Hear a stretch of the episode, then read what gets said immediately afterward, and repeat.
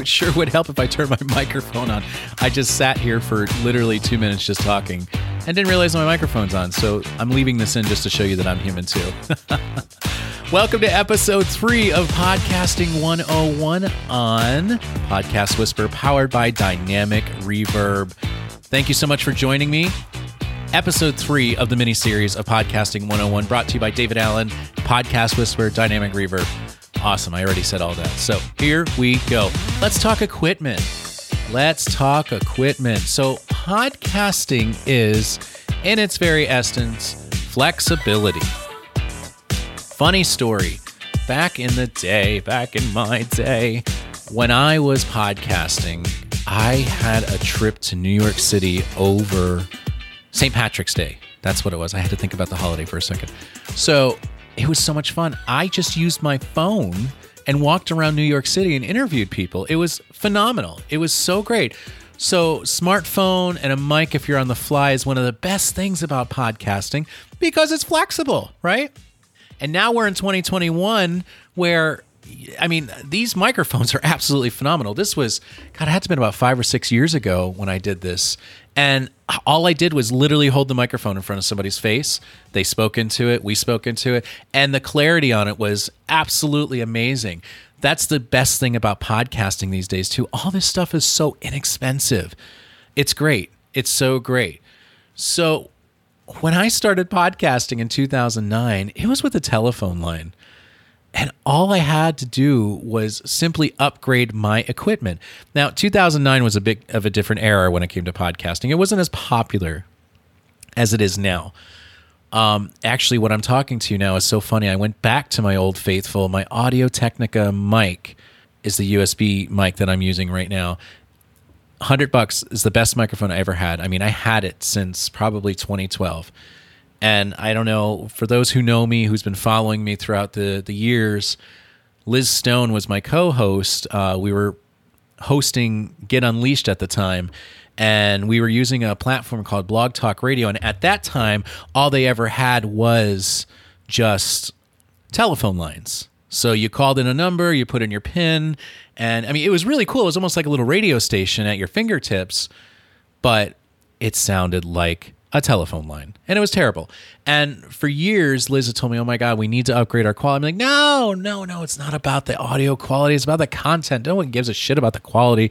Boy, was I wrong! Because boy, when we first we bought our mics together, we first hit those mics, you can hear the difference.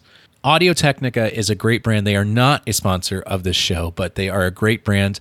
I use them and I have record players by them, microphones.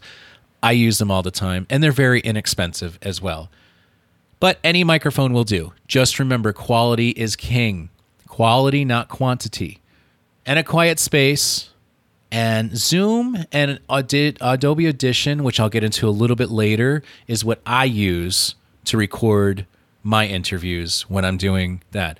So, recording software, Zencastr, Zoom, Skype, there's many, many million mores out there. I've used Skype for years, but I kind of got away from it because what was happening is my guests had to create accounts and it just turned into this big whole thing. Zoom is great because it's one link, boom, they could do it right from their their their browser if they want to. They don't have to sign up for an account. So it's totally up to you. Zencastr is the same way. I've used Zencastr a couple of times, but I'm more familiar with Zoom and I'm, you know, kind of partial to it. Again, none of these are sponsors of the show. These are just the stuff that I use. Start simple. Learn how to use the equipment. Test the devices in different environments. Do fake interviews with friends and learn how to edit and play around with settings in the programs. So, what I mean by that is just start simple. You know, do a canned interview with a friend over the phone or over a Zoom, you know, and or FaceTime now. I mean, Christ, we got a whole bunch of different things you could do it now and learn in different environments, a city environment, especially like New York City. You got all that background noise around you, right? how can you play to that strength? I remember when we were talking to Trixie Mattel one time, and you know, you get all those loud vehicles in the background. You know, you just have to kind of learn to kind of jump. Oh, well, let me join you. You know, like just jump in and play to that. So, and it's amazing what you can accomplish with a small investment in equipment with big investment in creativity. So, just remember small investment in equipment, but big investment in creativity. I'm going to say that again Small investment in equipment, but big investment in creativity. Right now, as I'm talking to you, I have since upgraded, so I just want to warn you. I have a pair of Beats headphones that are wireless that I use for editing. I have my Audio Technica mic, my iMac, and an external screen to go with it, and Adobe Audition. I use Zoom for my recorded calls for my interviews, and that is it. Adobe Audition is what I use for software editing. Big investment in creativity. And as you can imagine, there's a lot of steps to editing, producing, publishing your podcast. It's a good idea to establish a workflow before you start recording your show. So, in episode two, I talked about time you know, and and making sure that you're at least giving yourself a half an hour between each guest because if things run over, there's nothing worse when your video's encoding and you're just sitting there waiting and now you have to get to the next guest, but you can't because it's still encoding and it takes forever. So you want to establish a workflow before you get into starting your sh- recording your shows because in this way when you master that, you'll learn how to kind of deal with technology errors because listen, they're going to happen no matter what.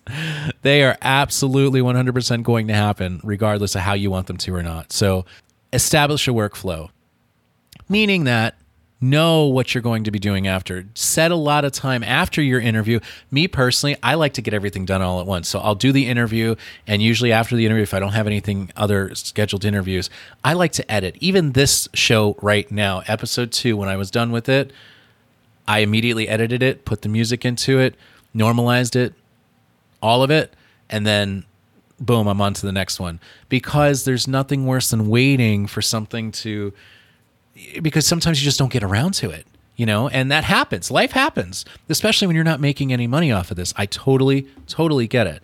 So just establish your workflow so that way you don't have any problems should you run into any technical issues because you certainly will. That's that's completely inevitable.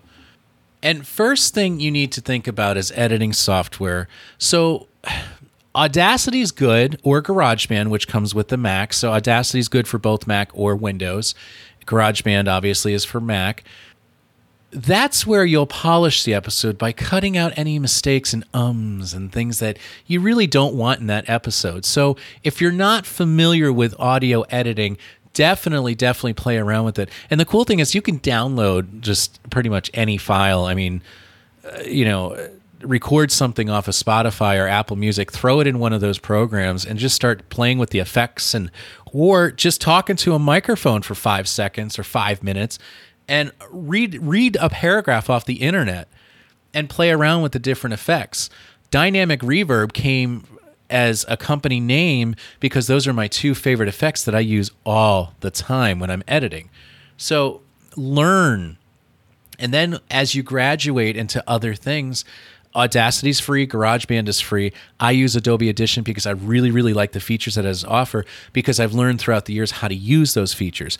So start with something small because this is also going to prevent pod fading. So this is a pro tip, kind of off the record tip.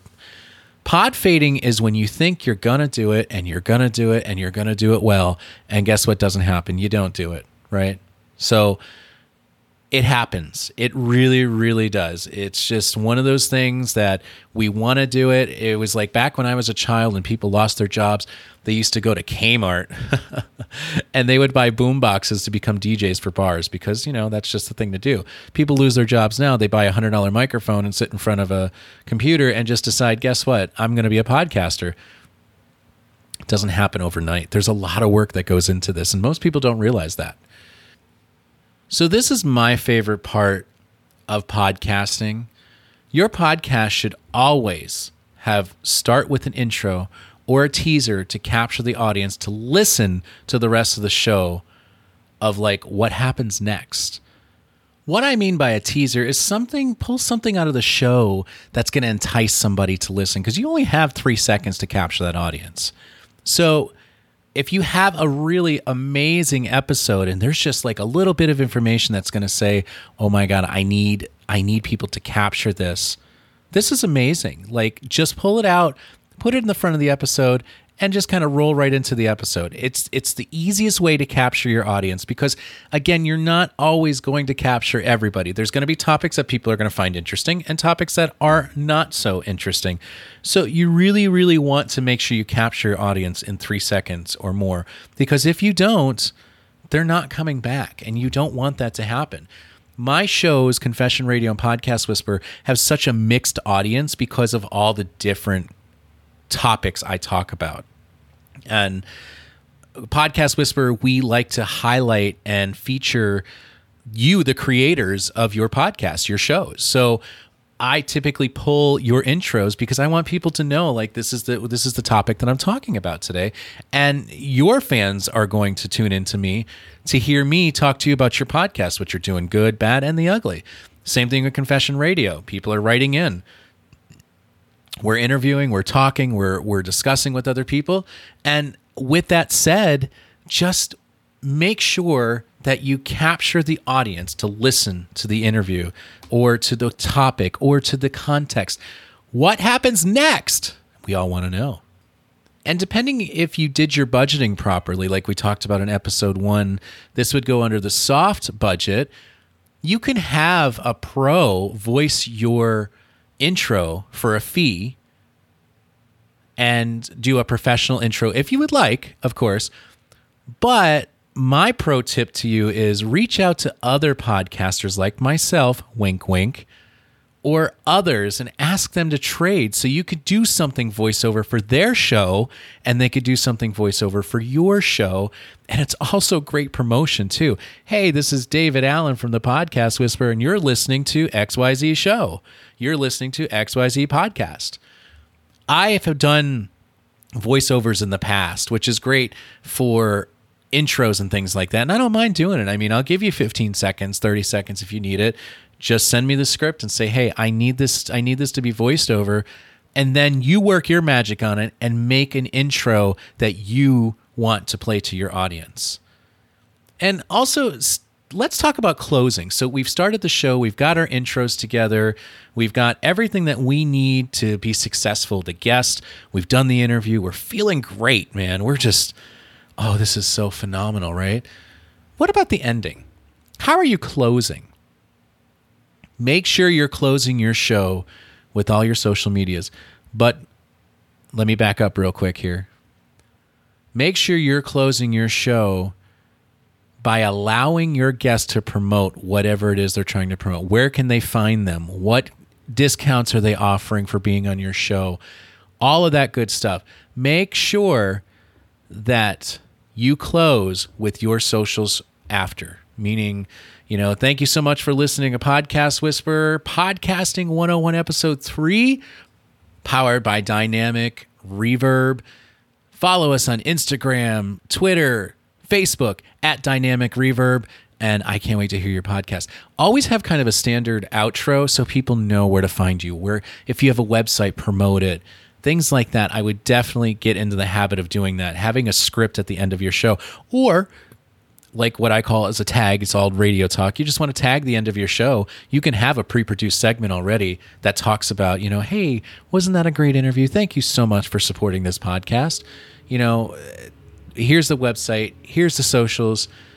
Some people take donations, they have Patreons and things like that that they want to talk about. They certainly can do that.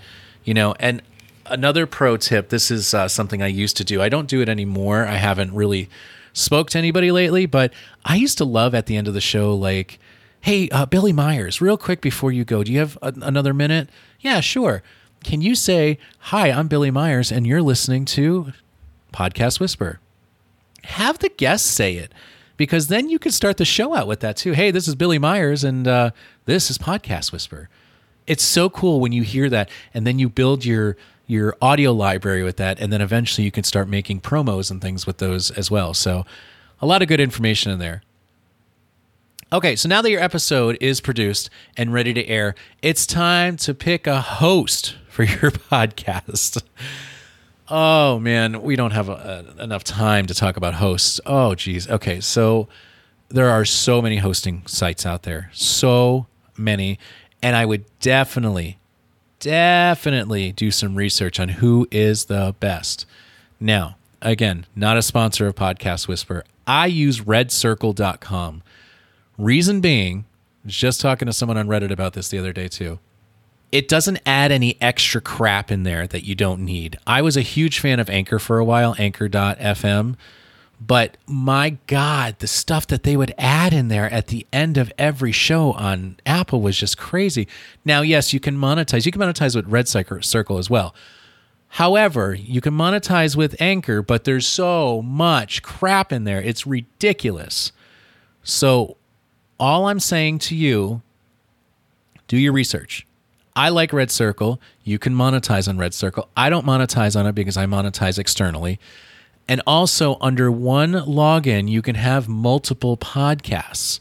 So, on my login, I house Confession Radio, Podcast Whisper, Between Us Girls, and all the other shows that I manage under one login. And it's free. It's absolutely free. I will eventually move to a paid sponsor and to a paid hosting site when the time is right. Now, what I suggest when you start out in podcasting, find a free hosting site like Red Circle, Anchor, or others. Start there first. See if this is something you want to do. You don't want to invest a lot of money into something and lose a lot of money. You want to make smart decisions. Microphone you can resell, computer you can reuse for other things. Money for hosting sites, you can't get that back, right? So start there because this will help prevent pod fading as well. And if you're passionate about it, then move to like Libsyn. Libsyn, again, not a sponsor, amazing, amazing, amazing. They have great customer service. And there's some up and comers too coming out right now, too. Riverside.fm is really a good one, too.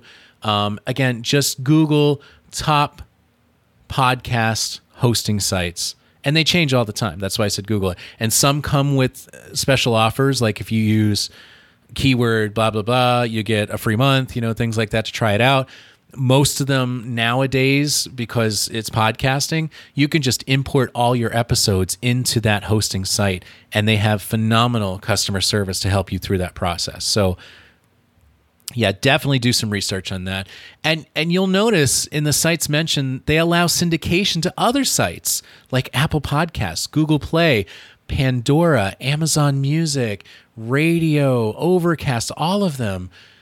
That's great tools because you don't have to do that. That's one less step for you. It's called distribution, right? So syndication distribution so what they're doing is they're sending out your signal, your RSS feed, which is the technical term for what you're doing, to these sites, to Apple Podcasts, to Spotify, to all these major players, and they're putting your podcast out there for you. So that's one less thing you have to worry about. Now, when you grow, you want to take control of those sites yourself. When you grow, you want to go into the podcasting realm of Spotify and do it. Because if you don't, they're going to control it for you. And you don't want that to do that permanently. This is a good solution to get you out there, get you, and it's so easy to migrate over to your own account. Same thing with Apple Podcasts. Apple Podcasts is changing. They're having subscription services now. So you really want to kind of dive into that part of it so you can get those premium subscribers. Those are some awesome tools that they offer you.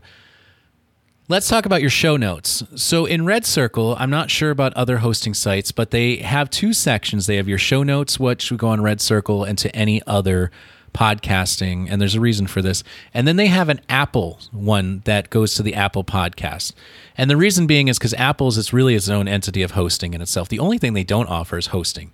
And it's really cool because if you haven't heard of SEO, search engine optimization, look it up because every time you do a description in your podcast show notes, when you're describing your show, you want to make sure you include some keywords in there, like my show, Podcast Whisper. So, what are we talking about? Podcasting 101. What do people typically type into Google when they're like, oh, I want to launch a podcast? So, in my show notes will be uh, David Allen teaches you how to launch a podcast in his episode, Podcasting 101. You know, so you want to really research the keywords to the show so you can include them in there because not only is Google searching for articles, but they're also searching for your shows. That's what the SEO part does for you in your show notes. And show note show notes are just short conversational descriptions of your podcasts, right? So really all you want to do is make sure that no matter how long your notes are in there and be as descriptive as possible, just make sure you have some keywords in there so people can find that particular episode. Because in all honesty, you really, really just want to make it as easy as possible for your listeners to find and subscribe to your podcasts. So that was episode three. I know we talked a lot about equipment, and you can always, always reach out to me at Dynamic Reverb on Twitter, Facebook, Instagram. Email address is all on there. Any type of questions you may have, please reach out to me. I have no problem taking some time and sitting down with you and going through that. We could schedule a Zoom call. I'm for hire if you need help with your podcasting. I'll be happy to help in any possible way. So until next time, ladies and gentlemen, I can't wait to hear your podcast.